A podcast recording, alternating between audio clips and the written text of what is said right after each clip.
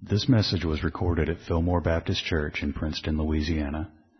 Our goal is to faithfully preach the Word of God for the salvation of sinners, the strengthening of believers, and the glory of God. Please visit our website at www.fillmorebaptist.org and listen for more information at the conclusion of this message. And let's pray.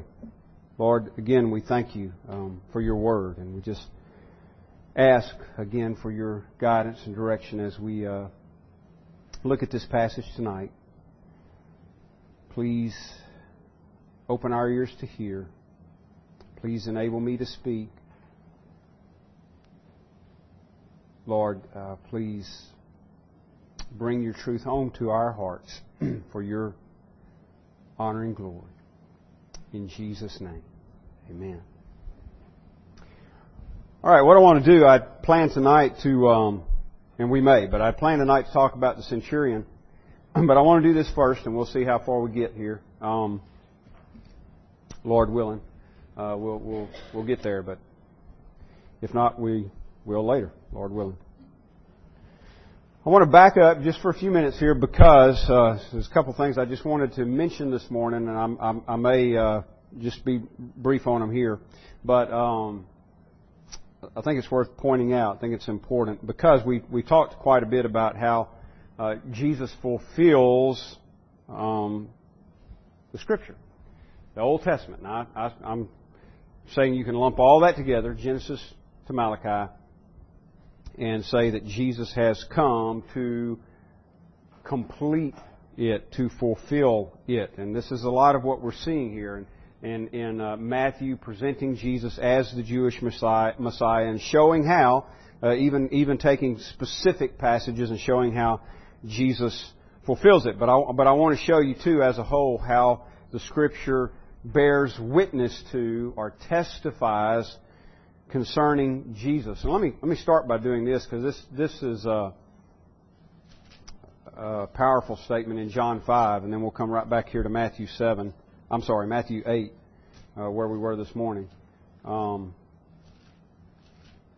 John 5, this is one of Jesus' uh, encounters with the Jews.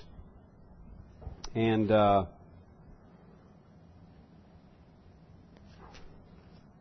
always uh, exciting conversation here. Um, John 5, 6, and you get over, well, John 7 at the feast. Uh, and then John 8, uh, just, just powerful um, discourse. But look at John 5. Mm, let's see. Here Jesus is talking about um, his authenticity because he's being accused. And if you look at verse 37, the Father himself who sent me has testified of me. You have neither heard his voice at any time nor seen his form. Now, now let me say this real quickly too, um, because these are people who are familiar with Scripture. Now, I, I told a man yesterday when we were um, when we were praying for people at the conference yesterday, uh, just trying to explain some things. I, I uh, I'm trying to remember how the conversation went. He, he uh, a friend of mine asked this man because we were talking about relationship with the Lord and just trying to draw an analogy. And a, a friend of mine asked this young man, um, you, he said, you talk to your wife, right? I mean, you, he asked if he's married. He said, yes, I'm married. He said, you talk to your wife, right? You have, you have conversation. You, he said, oh, yes, of course, you know. And he said, now, but if you, this friend of mine, like I say, he's just trying to draw an analogy, making the point that um, you may not do everything right, but that doesn't change your relationship with the Lord if you're truly saved. You're, you're, it's not performance based, okay? So that's the point he was trying to make. So he said, you, you talk to your wife, right? And he said, yes, of course. And, and, and my friend said, uh, that, let's just suppose you didn't. That doesn't change the fact that you're married, does it? And uh, he was an intelligent young man, and he said, uh, "Well, it might after some time, you know." Okay, okay, okay. I understand that. It's not a perfect analogy, but uh, the point I'm making is, you're, you know, even if you didn't speak to her, you're still married, and your relationship with the Lord is not performance based. Um, if you're if you're saved, you're you're saved. You're not ever going to be good enough, is all he was trying to say. Um, so so I, you know, through the course of the conversation, I told him, look, there's another thing that because um, we were telling him about prayer, you know, be be diligent in prayer, and I, and I told him there's another thing that might affect your marriage. If you know, getting back to that analogy, you know, you already said if you didn't speak to her, that that might that might change your marital status. Well, there's there's something else that might affect your marriage, and that's if you didn't listen to her. I mean, you might talk to her all the time, but if you never listened to her, that would have a bad, bad effect too, right? And he said, "Oh yeah." And so I, I, I told him, "Well, when I, I want you to think of it this way: when you pray, you're speaking to God. When you read the scripture, you're listening. And it takes both. You, you cry out to God in prayer, He speaks to you in scripture. So you go to Him in prayer and you, you bare your heart. And then you need to pick up your Bible and read and listen. Because that's where God speaks to you. Now, Jesus is talking to a people here who had a great familiarity with the Scripture. Oh, especially the scribes and the Pharisees. You know, that's what the scribes did. They copied out the Scripture. And, and they were just uh, uh, so meticulous that they could literally copy out hundreds of pages and then make a mistake and wad the whole thing up, throw it away, and start over they, what they would do is they, they would count, you know, uh, letters and words. They knew how many to get exactly to the middle of the Old Testament and then how many to get exactly to the end of the Old Testament. So when they copied it all out, they would go back and count and see if they had the right amount.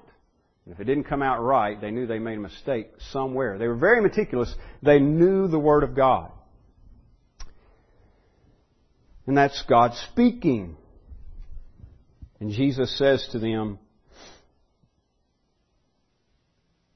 The Father Himself bore witness to me. He's testified of me. Verse 37. You have neither heard His voice at any time nor seen His form. Now, you've not heard His voice at any time. That's quite a statement. Considering they had such a, a, uh, a, a good knowledge of Scripture. Of course, he told them in another place, you do err because you don't know the Scripture nor the power of God. And boy, they were scandalized by that statement. There was, there was an, an, explicit um, indictment. You don't know the Scripture to people who make it their life to know the Scripture. In fact, I, I would I would dare say the average Jew back then. I don't think this is the case today, but the average Jew back then would put the average churchgoer today to shame as far as a working knowledge of the Scripture. They knew the Scripture.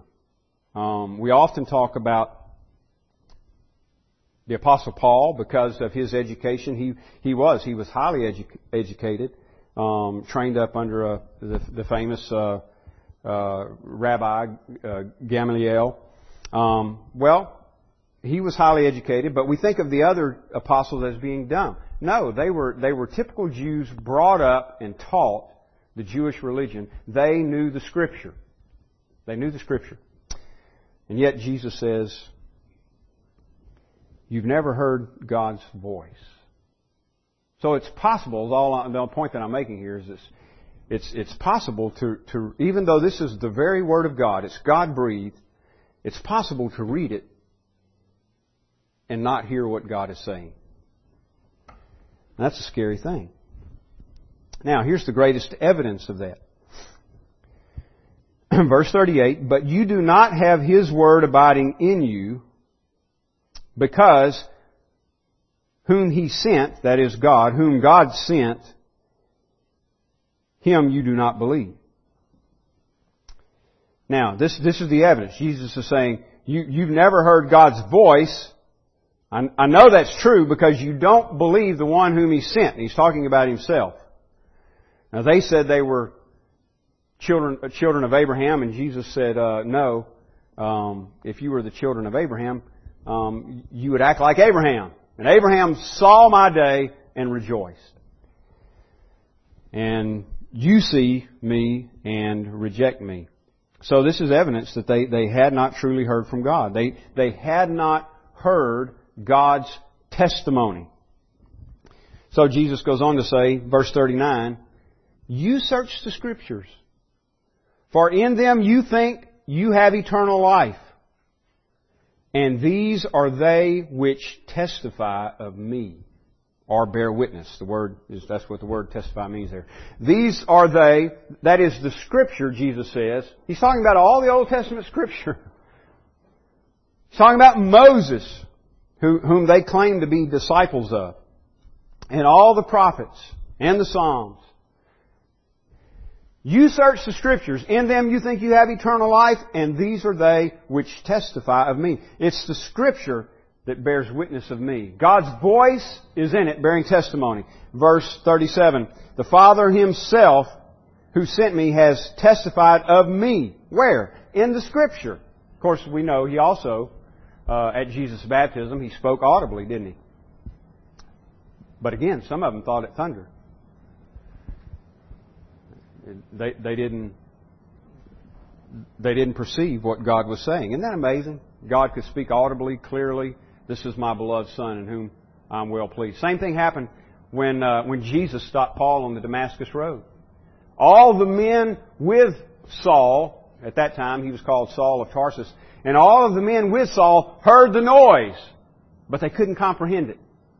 Jesus said, Saul, Saul, why are you persecuting me? And they all heard something. They all saw the, the light that was brighter than the noonday sun. But they couldn't comprehend it. And Saul heard it clearly. he heard his name. He heard the question, why are you persecuting me? Who are you, Lord? I'm Jesus, whom you persecute. He heard it all perfectly clear. And to them it was noise. That's what Jesus says. It's, the Father's testified concerning me. He, he bears witness of me. You search the Scriptures. The Scriptures bear witness of me. But you, verse 40, but you are not willing to come to me that you may have life. They can't hear. Their own rebellion prevents them from hearing the voice of God. You are not willing to come to me that you may have eternal life. Okay, now just keep this in mind for a moment. The Scripture bear witness of Jesus. They, the Scripture testifies, the Scriptures, plural here in verse 39, uh, again, just referring to the Old Testament, the Scriptures testify of Jesus. Now, let's go back over to Matthew chapter 8. um, here, in the text we read this morning, Jesus is confronted with the leper, and the leper approaches the Lord and says, Lord, if you are willing, you can make me clean. And Jesus put out his hand and touched him, and he said, I am willing, be cleansed. And immediately his leprosy was cleansed. Now, under Old Covenant law, specifically Leviticus 14, there, there are specific instructions for um, how a leper is to be proclaimed clean. And I mean, there's a certain process they have to go through, examination by the priest, and and uh, make certain offerings. And then in the end, when it's all said and done, you know, assuming all all the uh, the blemishes are really gone, then, and, they, and they've, they've done all the ceremonial, uh, require, met all the ceremonial requirements, then, then at the very end, the priest pronounces them clean. Now that may seem a little bit strange, but that's, that's God's law. You know, I mean, the, all, all of the sores, the blemishes could be gone, but they still had to go through this process of being officially declared clean by the Levitical priesthood. Well, as I said this morning, all this is taking place under the Old Testament dispensation. We're just at the beginning here of a transition from old to new, but, but Jesus has not gone to the cross yet. So this is Old Testament dispensation. Jesus is born under the law.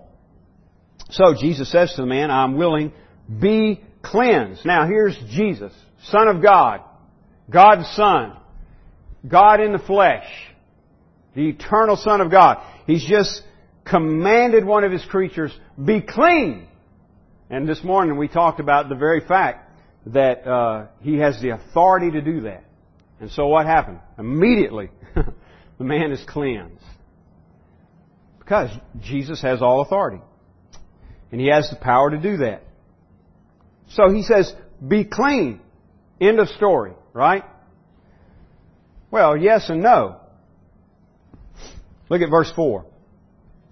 Jesus said to him, See that you tell no one, but go your way, show yourself to the priest, and offer the gift that Moses commanded as a testimony to them. Now, first of all, let me uh, just say real quickly, because always we always find this odd, doesn't it, when Jesus does something like this and then says, "Don't tell anybody." that always seems so strange to us. Um, and there are cases like like with the uh, uh, demoniac in the among the tombs where he, he he instructs him to go back to his home and and spread the news. But oftentimes, and, and at this time, Jesus had a big following, and some people wanted to uh, make him a king and so forth. and that kind of publicity probably would have hindered his uh, his ministry. All right. In fact, I say probably. It's actually, that's actually what it says if you read Luke's uh, Luke's account of this. Um, I think it's in Luke seven. Let me look. Let me look there real quick.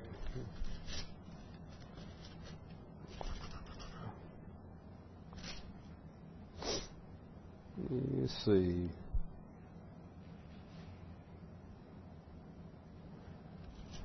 Yeah, that's not right. Maybe it's five.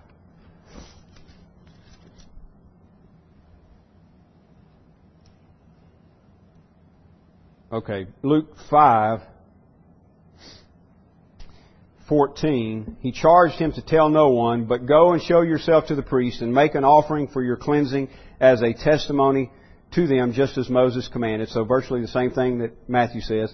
Then look at verse 15. Luke 5:15. However, the report went around concerning him all the more, and great multitudes came together to hear and to be healed by him of their infirmities.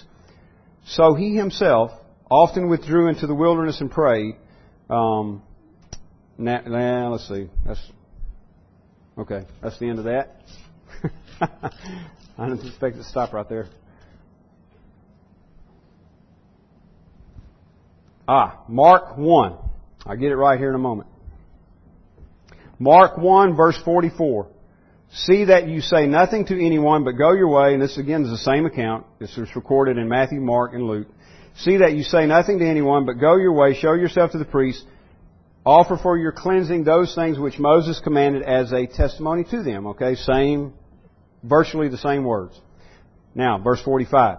However, he, that is the man who was healed, the leper, he went out and began to proclaim it freely and to spread the matter so that Jesus could no longer openly enter the city, but was outside in deserted places and they came to him from every direction. So it hindered his ministry in, in the inner city and uh, he had to stay out in remote areas. So um, that's, why he's saying don't don't tell anybody. He's trying to keep a low profile here, and and and uh, I also thought it was interesting when we were at the uh, conference back in the summer. Um, John MacArthur, in his sermon, dealt with this some and, and just also uh, raised the idea that um, Jesus wasn't. He, didn't come to be like like a wonder worker, you know, to stir up a, a crowd and look at look at what I can do, kind of thing. And he wasn't looking for people to follow him um, per se, based on the fact that he was doing these miracles. Uh, our, our, our faith has to be in him as Lord and Savior. And so uh, he's, he's ministering to people here, at, as I mentioned this morning, on a, on a very real, personal basis. not trying to gin up a crowd. Alright, so he tells the man, go and say nothing. But then he tells him to do this. Show yourself to the priest. Why? Because the law commands it. Jesus, as, as he always did, is uh, acting in submission to the Father's will, right? He said, I, I always do those things that please the Father. And he's acting in submission to the Mosaic Law. He's, he's living under the law.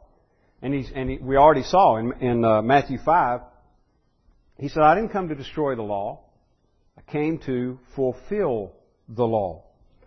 And that's what he's doing. He's, he's fulfilling it in every respect. Fulfills the letter of the law, he fulfills, he goes beyond that and fulfills the spirit of the law. But that does include the letter, and so he, he does keep um, the, the ceremonial rites. And so he has pronounced this man clean, and he says, Go, show yourself to the priest, and offer the gift that Moses commanded as a witness to them, as a testimony to the priest. Now you can take that for good or for bad. I mean, was he you know, testified as a testimony to them so that they might believe? Perhaps. Or, or it might be in a negative sense, you know, as a testimony against them because of their unbelief. But either way, he's telling him, do what the law commands. Do what the law of Moses commands Show yourself to the priest. Offer the sacrifices as a testimony to them. Now, here's, here's what I want us to take from this. Um, in doing this, Jesus obtains, he, he's submitting himself to the law, and at the same time, in doing that, through this healing, he obtains the favorable testimony of the law. So like we saw in John 5, you search the scriptures. In them you think you have eternal life. They testify concerning me. How does that happen in this instance? Don Carson uh, says it this way very succinctly. In his very act of submission to the law, Jesus makes the law point to himself. He, he's done a miracle here. And this, this is a miracle that It doesn't necessarily prove that you're the Messiah, but it is one of the signs. Remember when John the Baptist was in prison and doubting, and he sends messengers to Jesus and says, Are you the Christ? Or do we look for another? Obviously, what John is thinking, you know, this, this man, Jesus, is not, is not bringing the kingdom in like we expected. He's not liberating us from Roman rule. He's not overthrowing the Roman power. He's not building an army. He's not setting up a throne. Now I'm, give me some liberty here. I'm doing a little speculating. but it, it does, it's obvious from scripture, John was having some doubts. Probably based on the things that I just mentioned. So this much we do know, as I said, he sends messengers to Jesus. this is not speculation. And they ask. John wants us to know, wants us to ask because he wants to know, are you the Christ or do we look for another? And what is Jesus' response? The lame walk. Hmm. Lepers are cleansed. The dead are raised. Blessed is he that's not offended at me. That's a way of saying, you go back and tell John, I'm, I'm fulfilling exactly what's expected of the Messiah. And part of that is cleansing lepers. Isaiah 61, which Jesus quotes in Luke 4:18. The Spirit of the Lord is upon me because He has anointed me to preach the gospel to the poor. He has sent me to heal the brokenhearted, to proclaim liberty to the captives, recovery of sight to the blind, set at liberty those who are oppressed, to proclaim the acceptable year of the Lord. And then He says to them, Today this scripture is fulfilled in your hearing. Jesus is doing the work, the messianic work, setting the captives free, healing the sick, sight to the blind, cleansing to the lepers, walking to the lame, life to the dead. So this is just one example of that. He says to the man, I am willing, be cleansed. Now, you go show the priest, offer the gift that Moses commanded as a testimony to them, and in doing this, he's causing the priest and the act, the requirement of the law to validate his work. Because they can't deny the man's clean. And, and when he shows up and says, this man Jesus touched me and said, be cleansed and I'm cleansed. And I'm here to fulfill the law, the requirements that Moses commanded and the priests examine him and they require of him the appropriate offerings. And then when it's all said and done, they have to say, in an official manner, according to God's own requirements in the Old Testament, this man is clean. Validating the power and authority of Jesus. Listen, not that he needs the priest as men to do that, but in them doing that, in that being done through the observance of the Old Testament law for the cleansing of a leper, in, in that way, the Scripture is bearing testimony of the authenticity of the authority of Jesus Christ. Search the Scripture, Jesus said. In them you think you have life. They bear witness of me. And you and I, you know, we'll just, well, just like the Jews, if we're not careful, just like the Jews then. He said to these men who have spent their lives reading the Scripture, you have never heard the voice of God. And we can read over Leviticus 14 ah, that's just a regulation. That's just a, that's just a dry ceremonialism. What's that? How is that relevant to me today? Has no meaning. That's Old Testament stuff. It is bearing testimony to the person of Jesus Christ. And He has come to fulfill it, to fill it up, He says in Matthew Every bit of it. There's not, there's not going to be, there's not going to be one nook, one cranny of the law, or as Jesus put it, one jot, one tittle that's going to go over, overlooked. He fills it up completely, fully. The whole Old Testament scripture is shouting to us about the coming Messiah. So that we will recognize Him. And Jesus is telling the Jews, you haven't heard the voice of God and therefore you don't recognize me.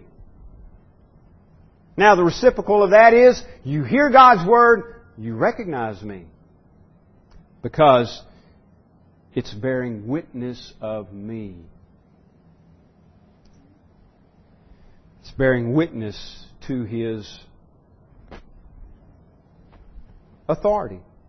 And as I said this morning, that's what Matthew, in this particular section, is emphasizing the authority of Jesus the Christ, the Messiah. Jesus, Messiah. Let's pray. Father, we thank you for your testimony. Your own testimony concerning your own redemptive work. Your own testimony concerning your own Son your own testimony concerning your own nature and character, your own testimony concerning your own love for your people, your own testimony providing for us your own will. Lord, we're thankful for your word and we pray, don't let us read it without hearing your voice.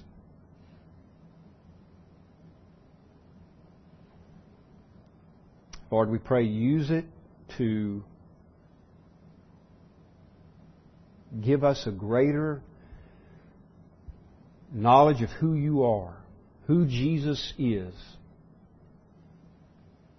a better understanding of your love for us, a better understanding of our purpose. Lord, use it all so that, uh, again, our lives may be spent for your honor and glory. We ask it in Jesus' name. Amen. This sermon is made available through the ministry of Fillmore Baptist Church in Princeton, Louisiana. Our desire is to faithfully proclaim the message of salvation which God has provided in the life, death, and resurrection of Jesus Christ our Lord. For more resources and information, please visit our website at www.fillmorebaptist.org. You may use the links there to contact us or write us at Fillmore Baptist Church, 6304 Highway 80, Princeton, Louisiana 71067.